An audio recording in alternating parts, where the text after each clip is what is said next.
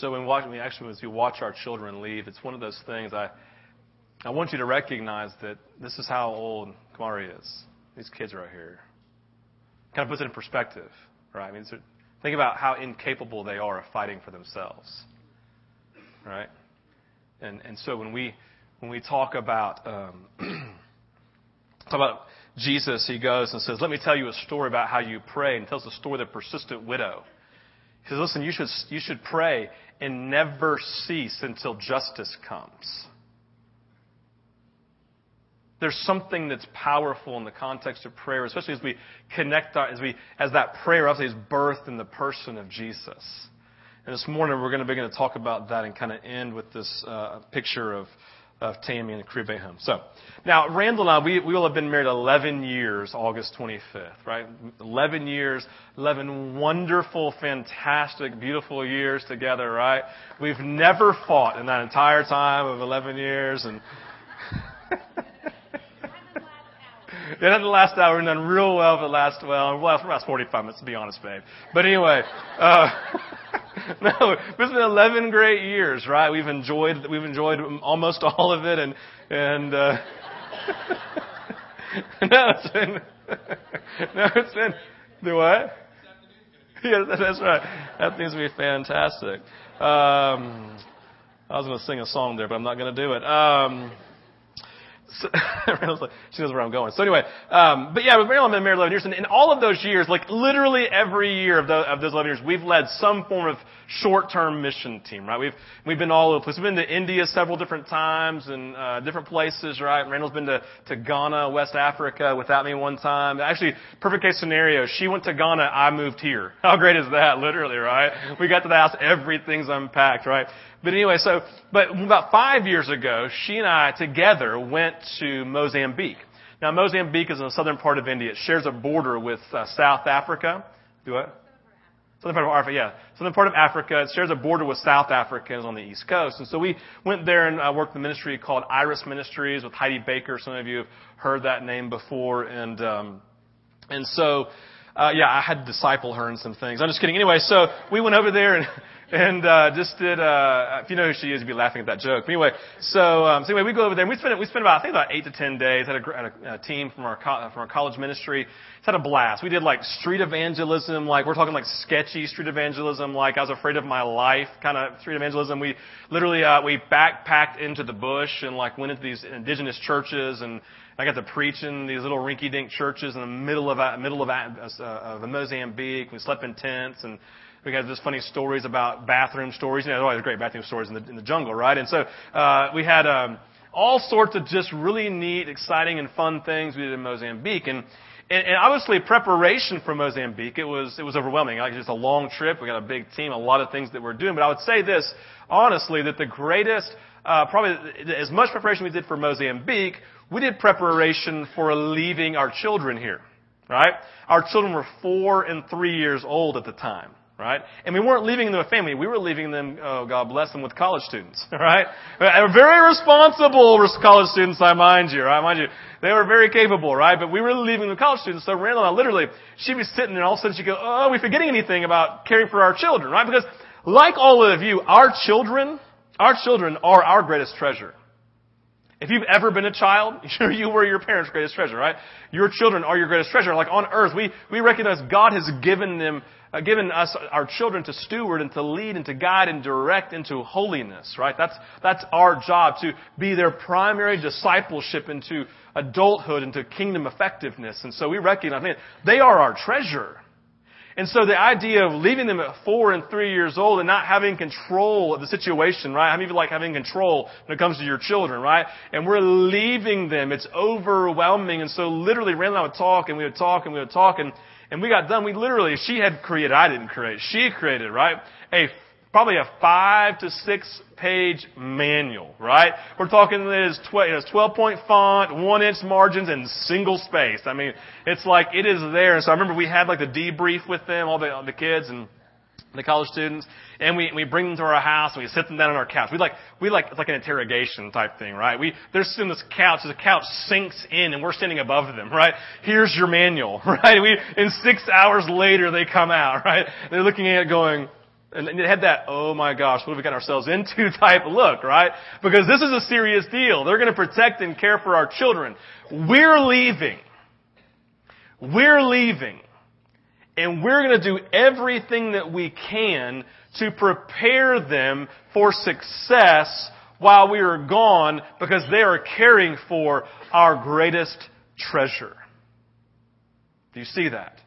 We're leaving our greatest, we're leaving, and we're leaving behind our greatest treasure, and we're preparing them so that while we're gone, they can succeed and care for our children. In fact, we got home and I looked and said, how, did, how was it? I said, seriously, it was the easiest thing ever. Literally, Randall went day by day, hour by hour, and told us everything to do. We just went to our manual, day three, right? And it was so easy. You see, I think that we can make a, a, a very easy, make a very easy argument from Scripture that in the eyes of Jesus, that we are, we are His greatest treasure. In Luke, Jesus says, you, even though you are evil, know how to give good gifts to your children. How much more will your heavenly Father give good gifts or the Holy Spirit to those that ask? Jesus is making this comparison of parenthood and basically saying, you're not actually, you don't think of yourself as being evil, but in comparison to the goodness and the power of God's parenthood over us, all you can do in comparison is be evil. That's how unbelievably holy and set apart he is as a parent. And of course, he's going to give good things to his children. In fact, some theologians, when they talk about the, the, the story of the, uh, of the costly pearl, the pearl of great price, or the treasure that's in a field, they would say that it's actually that we are the pearl and that we are the treasure. And it's Jesus who gave up everything. Remember the story says, says in a man, the kingdom of heaven is like this man who goes in to this field and finds a buried treasure and in great joy he goes and sells all that he possesses to buy the field because of the treasure that's there. I believe we're that treasure. Now, I would say most, now the theologians disagree with that, and honestly probably would too with the context of that scripture, but I would say this. I don't think Jesus really cares about the context of that scripture, to be honest. But he, he might go, oh, well, I didn't really mean that, but yeah, it's so true. You are a pearl of great price to me. You are a great treasure. Of course that's true. Right? I'm your parent. I'm a father here, right? I, I love you. And so when we've been talking for the last several weeks about Jesus' resurrection, what we've been talking about is the ascension. That in 40 days, right? Jesus has a period of 40 days and then he's leaving. And he's leaving for a pretty long time. Right? He's still gone. He sent his Holy Spirit, but he's gone, right? Jesus, he hasn't yet returned. Right? And so you have this whole dynamic going down of, of, of he's left. So he's got this 40 day span. You know what he's doing? He's sitting his boys down on the couch saying, here's your manual, right? I'm going to prepare you for my leaving. Listen to everything that I'm telling you. And so we looked at John chapter 20 and we named where, where, Jesus, he, he names two specific things in John 20 that we've been talking about. Number one, he named their change of position. Remember? We went from being slaves and servants to now brothers and sisters in the family of God. Like, talk about a transition, right? You're my slave. I'm just kidding. You're now my brother. And everything that I inherit, Jesus speaking here, right? I'm Jesus real quick. Everything that I've inherited from the Father, it belongs to you. It's a pretty massive shift of position in our life. Then there's the change of calling, and Jesus says, just as the Father, listen, just as the Father sent me, now I have changed your calling and I am sending you. Basically, I'm leaving, you're here, and you're going in my place. We call that being an ambassador of Christ, a representative of Christ. You are to, to go and to live this life, right? Allowing Jesus to, to flow through. You can never be Jesus, but Jesus can be Jesus through you everywhere that you go. That's the picture. He's changed your calling. Jesus, basically, here's the point. If he say, listen, this is so important to you. If he says it in the time of preparation, inside the 40 days, then it's pretty stinking important. he has a window, right? Randall and I, we got to get the most important things in the ship. We got to get everything out. They got the most important things. And so he shares it with them. And John, that was John's perspective of what Jesus was sharing. So this morning what I want to do, I want to dive in to Luke chapter 24, and I want to get Luke's perspective of, of what was, he was thinking that Jesus was saying that was of utmost importance to the disciples. Does that make sense, right? Luke is coming, he has a different perspective. He's, he's still sharing the heart of Jesus to us in this 40 day time of preparation, right? His 40, it's Jesus' 4 to 6 page manual, basically, what I'm getting at. Ready? So here we go. Luke 24, starting in verse 36, going to verse 43. It says this. Real quick, just to kind of give a little background. This is, they're, basically this is, this is just after the road to Emmaus. I mean, literally just after. Remember, remember the road to Emmaus? Uh, these two, probably maybe a husband and wife tandem, we're not real sure, but they were, uh, or just two good friends walking from Jerusalem back to their house, and it says their, their heads are down, they're downcast, and then this guy walks up. We know it's Jesus, right? But dude walks up, starts walking with them, and, at, and starts dialoguing with them, right? They invite him to their home, and it says that Jesus he, uh, he took the, says, you know, may I, may I stand here and do the whole little blessing and ceremony. And he takes the bread and breaks it and kind of gives them the aha look, right? And they go, it's Jesus! And he disappears. And so after this really long, depressing walk, right, back to their hometown, they're like, they had a great idea. Let's run all the way back and tell the brothers and sisters what we just experienced. Right? And so they start hoofing it. Oh, we gotta tell them. Ah, this is exciting, right? This, this, and they're stopping along the way. Oh, let's go again, right? They're running back. They get there. They say, you're not gonna believe what happened. We were walking, walking along the path, and all of a sudden Jesus showed up. We didn't know Jesus was leaving. We should have pressed. All of a sudden he came to the table, and we broke the bread, we knew it was him. Oh my God! And all of a sudden, poof, Jesus is there. It says right here in 36. While they were still talking about this, Jesus himself stood among them and said to them, Peace be with you. Why did he say that? Because, verse 37, they were startled and they were frightened, thinking they saw a ghost. He said to them, Why are you troubled and why do doubts rise in your minds? Look at my hands and my feet. It is I myself. Touch me and see. A ghost does not have flesh and bones as you see that I have. Verse 40. When he had done, when he said this, he showed them his hands and his feet. And while they still did not believe it because of joy and amazement, he asked them, do you have anything here to eat? They gave him a piece of bread, excuse me, a piece of broiled fish, and he took it and ate it in their presence. Just imagine, I mean, seriously, just put yourself into their shoes like I always talk about doing, right? It's a real story, real time, real people, real emotions. And they're sitting there in the moment, having this conversation, and poof, Jesus is there. And guess what they do? They freak out just like all of you. Whoa! Right? That's what it says. They were startled. Right? You, you, oh, that's startled. Startled's not, hey, what's up? The startled's like, oh, right? That's startled, okay? I'm just getting the picture here. They're startled. Jesus sees it. Like, oh, sorry, hey, it's just me, right? They're frightened.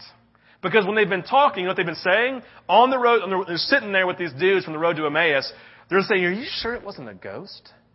Maybe it was just the spirit of Jesus came back. It wasn't really there. It was like an apparition of sorts. Maybe you're just kind of imagining it, right? And so they're having this, and someone, you know, you know how when you were a kid and you start talking about ghosts, you started getting scared all of a sudden? So someone's sitting there going, oh, ghost, right? And all of a sudden, boom, ghost is there. Ah! They're startled, right? It's happening in the moment. It's a real story. Real time action here. And Jesus comes down and says, whoa, whoa, whoa, whoa, whoa, whoa, don't be afraid. Peace be with you. He speaks it, peace, right? And he begins talking to them. He says, listen, I'm not a ghost.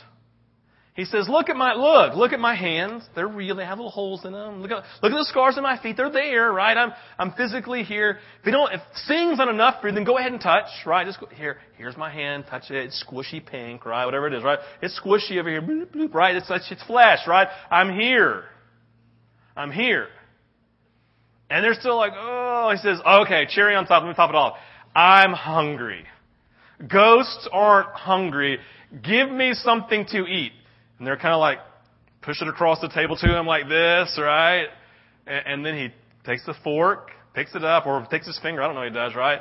He puts it in his mouth, and the whole thought is, if he's really a ghost, it's gonna go into his fake mouth and go out his fake body down to the floor, right? So they put it in, they go, like doesn't look down. It's, oh, alright, alright, right? Jesus is in the moment and he comes back. And Luke spends from 36 to verse 43. You know what he's doing? He is speaking to the disciples and, speak, and speaking to us that it was imperative to Jesus that disciples believe that Jesus' resurrection was physical in nature. A physical body, not some sort of spiritual, ghostly apparition that just happened to show up, but literally was the physical body of Jesus, squishy flesh and all, resurrected into the moment. Part of the reason that Luke is doing this is because of the, of the, the first major heresy, right? It's the first major heresy the early church dealt with called Gnosticism, which simply meant this. It was this group of people who said, well, Jesus wasn't actually a physical body. He was just spiritual, ghostly apparition. It's pretty, it's pretty believable looking, but wasn't actually real. So Luke's coming and saying, no, no, no. When the disciples were here, Jesus showed him the scars, showed him his hands. They touched his physical body with squishiness, and then he ate fish. Listen, it was imperative to, the, to, to Jesus that the disciples believe this. And Luke is even speaking it. Listen, this is true. In fact, it's a foundation. Listen, it is a foundation in our lives of the physical resurrection for us to have kingdom success is in this life. When I say kingdom success, that's not success that anyone on this planet gets to determine. It's what Jesus determines we're being successful in in the things of His kingdom, of obedience and following Him, okay? You can't qualify it. Only Jesus can. But Jesus is saying, listen, He's saying, if you're going to be my disciples and follow me, then you have to believe in a physical resurrection. Physical resurrection. So, Jesus. It's imperative they agree with him. So why? Why, why is it so important? Let's look at a couple of verses. Romans chapter 1, 3 through 4. And then Colossians 1.18. If you don't have a Bible, you can just read along on the screen. Paul says this in, in Romans regarding his son, talking about Jesus, who as to his human nature was a descendant of David. Pause.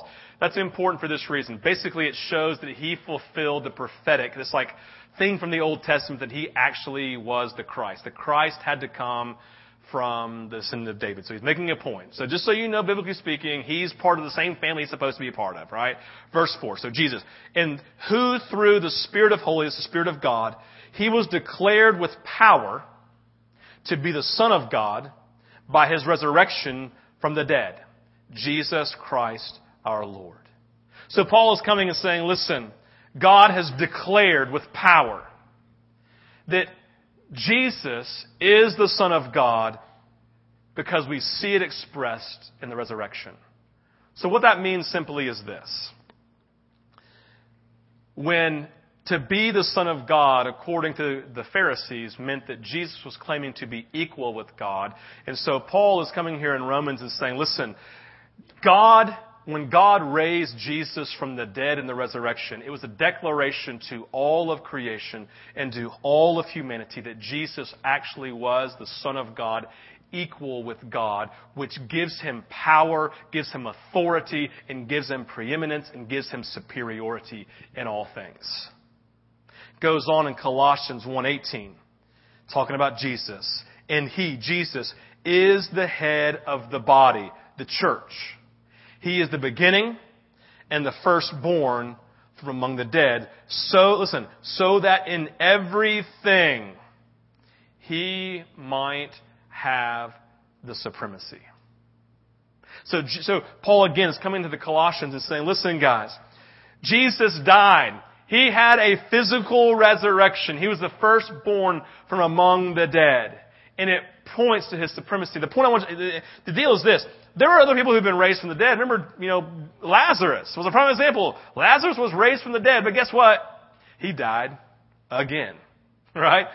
Jesus was resurrected, and guess what? He never died. Everybody listen, if you don't hear anything I say this morning, hear this. Okay?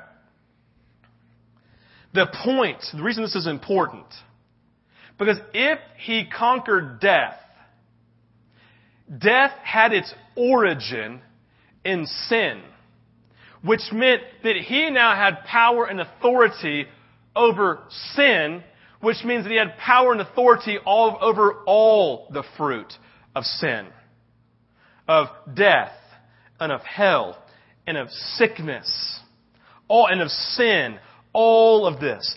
Basically, Paul's coming in and writing and saying the resurrection points to the preeminence and the superiority and the power of the living Jesus, who is God, who has preeminence and power and authority over all things related to the enemy and over all of creation. And please remember that the enemy and everything connected to him is created, which means Jesus is saying, I have power and authority and preeminence and superiority over all of this. And by the way, you have inherited that also because you are part of my family.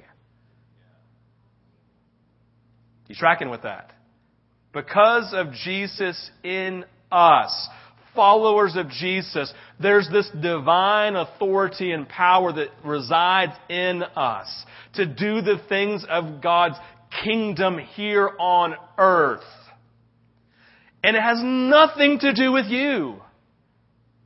It's simply your response to His call in the things that He gives you. That's why the demons in hell tremble every morning when you wake up and your feet touch the ground. Because they know how dangerous you are if you believe this and live in this. So as Jesus was sitting there with his disciples on the couch, right, preparing to leave, and he's, he's saying, listen, here's your manual. He turns to page two, right? Luke 24 says, listen guys, you have to believe in my physical resurrection. Because my resurrection points to the power that I have because of God, right? That's what, that's what Paul's going to later say. That because of my resurrection, it points to me being the Son of God. I have supremacy over all things because I died, I was resurrected, and guess what? I've never died again. But listen to this. Let's keep on going in John chapter 11. This is, this should mess you up in a good way. 11, John 11, 25 and 26. Jesus is speaking to Martha. It's wonderful. He's, he's speaking this message right at the death of, of, of Lazarus. Martha, listen, Martha ain't happy with Jesus. He ain't happy with Jesus. Because Jesus could have come and healed Lazarus and he let him die, right? So he, she's mad at him. She's mad at him, right? And then he comes and says, if you'd been here, Jesus, Lazarus would still be living. It's your fault, all right? And, and Jesus, that's basically, I'm just kind of paraphrasing, okay? That's basically what she was saying. She's a fiery woman. She was.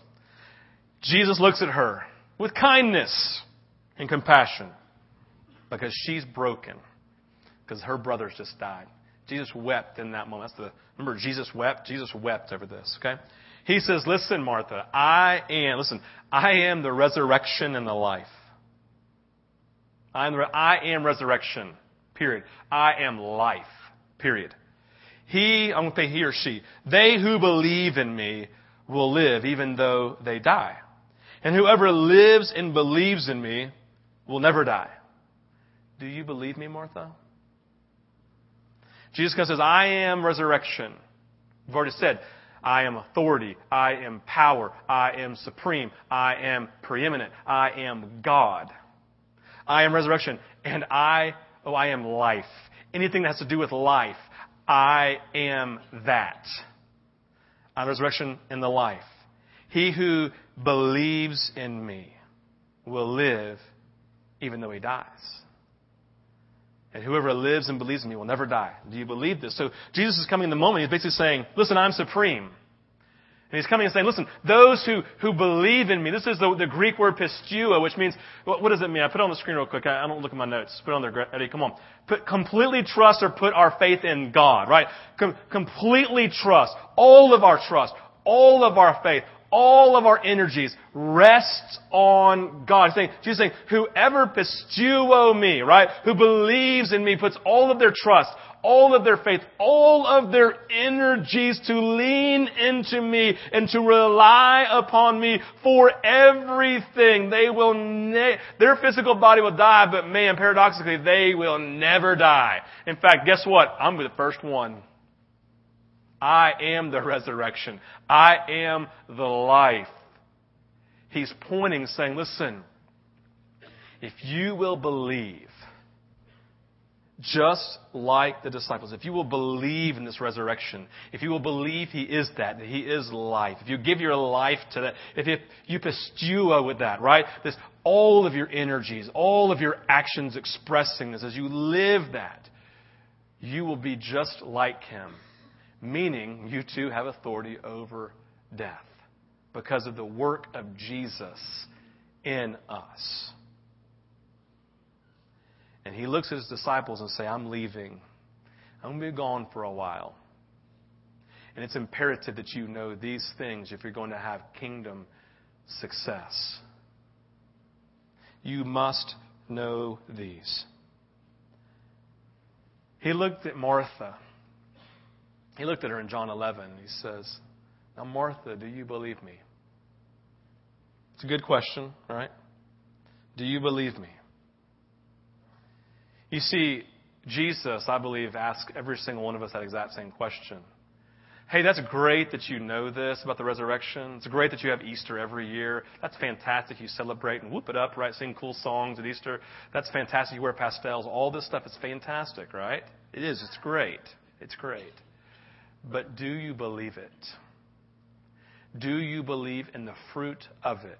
Are you expressing it in your life? Is everything in your life leaning into it? Do you have faith in every situation, every moment? Listen, one of the greatest lessons that Tammy learned in this, that she said, Steve, the greatest, listen, this is going to be hard for some of you. I'm just going to be honest, this is going to be really hard for you. She said the greatest lesson that our children learn is not intercession and prayer. That comes easy to us. It's easy for us to fast for weeks and months, right? For weeks, excuse me. It's easy for us to fast for weeks. That's not hard. She said, but one of the things that was good for our children was to not be offended by God and to not live offended if God didn't do or God wasn't moving the way we wanted to move. Our kids learn that what, no matter what happens, we will not be offended. And we will worship Him and we will honor Him and we will say He is God even if we don't understand why, what, even if, even if uh, Kamari leaves we will say to them, we will not be offended. God is God.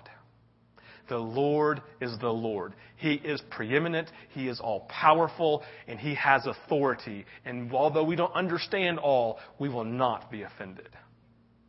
And their kids, when the uncle came, they said, Tammy Ma, we will not, listen, 10 year old kids, God, Tammy Ma, we will not be offended. We do not understand, but we will not be offended and we will worship Him that if she had been taken that Monday or that Wednesday, you know what they would have done that night? They'd have gone back into a worship service and worshiped and prayed and thanked God for being the Lord over Kamari. This is what it means for the resurrection. It means that in every facet of every day of your life, you were leaning into Jesus. You were crying out for a miracle, right? You're crying out. Listen, if you're not crying out for your business and for your workplace, then you're missing Jesus and the power of the resurrection. If you're not crying out for your neighbors and giving your life to Jesus for them, then you're missing Jesus, right? You're missing the resurrection. If you're not crying out for revival in your family, you're missing the reality of the resurrection and Jesus in your life. You're not crying out for revival, not just at Vintage, but in the entire state of Georgia. May, may Georgia be a hotbed for the movement of the Spirit, right? Just to send life into all these places. You're not praying for that. We're missing Jesus, right? We need to link arms with our friends. In Christ. Listen, they pray for us every stinking week for God to move in power. 50 kids praying for Vintage 242. They're praying for me that I won't suck as a pastor. True story. True story. Because they're believing, they're contending, they're fighting with perseverance. That's the message here. We learn from these children. Timima, we hear this happening, and we look in the room over here, and they look, and there's a group of 15 kids, and they're not going, Oh, Jesus, if it is your will, they prayed, Jesus, you are the defender of the orphan and the defender of the widow. We pray that your will be done on earth as it is in heaven. You've already spoken it, Jesus. For a breakthrough for our sister God, we're crying out, right? And they'll pray and they'll pray and they'll pray and they don't stop. She told us for 24 days, literally, they prayed, never stopping, contending. Because why? They believed in the resurrection of Jesus. They believed in the message that he preached. And Jesus speaks to us, and they're speaking to us even today, saying, We, as followers of Jesus, you must believe not just in the resurrection here with your head, but the, res- the resurrection in its reality for your life, so that we're no longer living defeated. Listen, I shared this word to several people. And I'll just share it with y'all so we can all kind of share this word. I was praying the other day, and listen, I've talked to so many people at Vintage over the last several weeks and say, how are you? And they all say the same thing. I'm in a funk. I feel overwhelmed. I feel frustrated. Whatever you, you've named it, right? Right? All of us have that, have whatever phrase we use, and, and, and I'm like, and I was feeling, Raylan and I were feeling ourselves, like, oh, what is this? Like, it's like oppressive, this weight, what is this thing? And so I just went to the Lord and said, God, what are you doing in this? And God just spoke, He said, listen, He said, frustration is always the precursor to my spirit moving in power. Always. Frustration, angst, and tension. Listen, creation, I, I, think I told you something the other night, creation speaks prophetically to this. You've got, me mothers, you know it. You sit there with the big old, with this big old baby in your belly. You look skinny, of course, right? You got a big old baby in your belly, right? You look real pretty, okay? You're just, you're just living in that moment, right? This whole dynamic going down. What is it? You're feeling tension, right? It's affecting your bladder, affecting your lungs, affecting everything inside of you, right? And then what happens? Like, oh, you're screaming bloody murder in the hospital, wherever you are, right? It's tension, right? Frustration, and all of a sudden beauty pops out. I mean, seriously. Do you recognize that everything in creation was created with the purpose of speaking to who Jesus is? Everything speaks prophetically to who Jesus is. A little bird. I mean, these, I'm naming the things that God reminded me of when I'm praying. That's why I'm pulling these out, things out. A baby bird sitting in the egg. It's time to hatch. What do they have to do? They have to peck their way out. It's frustrating.